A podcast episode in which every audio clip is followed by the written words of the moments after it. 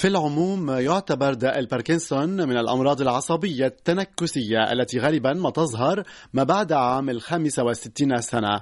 حاليا يطال هذا المرض قرابة عشرة ملايين إنسان عبر العالم.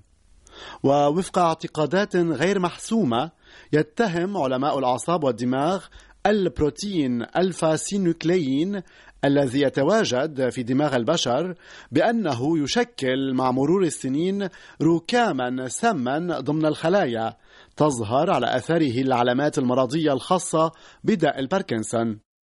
حاليا تهدف العلاجات الدوائية المتوفرة لمرض الشلل الرعاش إلى تعويض النقص الحاصل في إنتاج الدوبامين ذلك الناقل العصبي الذي يشرف على حركات الجسم.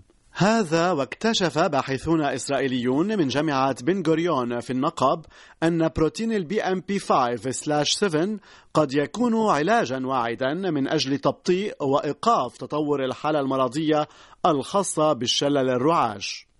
معي في مقابلة اليوم الدكتور نجيب كيساني رئيس مصلحة أمراض الجهاز العصبي في المستشفى الجامعي محمد السادس في مراكش. دكتور نجيب كيساني هل التقاط مرضى الباركنسون لفيروس السارس كوف 2 يهدد حياتهم بالموت؟ الجواب هو نعم ودرت واحد الدراسة مؤخرا في 2021 ببولونيا بإيطاليا أثبتت على أنه مرضى باركنسون نسبة الوفاة كتوصل حتى ل 35.1 يعني نسبة عالية جدا تقريبا ثلث ديال الناس اللي تصابوا بمرض كورونا توفوا دكتور نجيب كيساني بمناسبة اليوم العالمي للباركنسون كيف يحتاط مرضى الباركنسون في زمن جائحة الكورونا وهل لقاحات الكورونا تفشل العلاجات التي يأخذها مرضى الشلل الرعاش؟ الاحتياطات اللي يأخذوها المرضى اللي عندهم باركنسون في الجائحة هذه أولا هي الإجراءات العادية يعني هو التباعد الكمامة تعقيم اليدين غسل اليدين بالصابون وتجنب لمس الأنف والفم والسؤال الأخر بخصوص اللقاحات. آه، الجواب هو لا لأنه ما كاينش مشكل بين اللقاحات ديال مرض كورونا وبين آه، علاجات مرض باركنسون.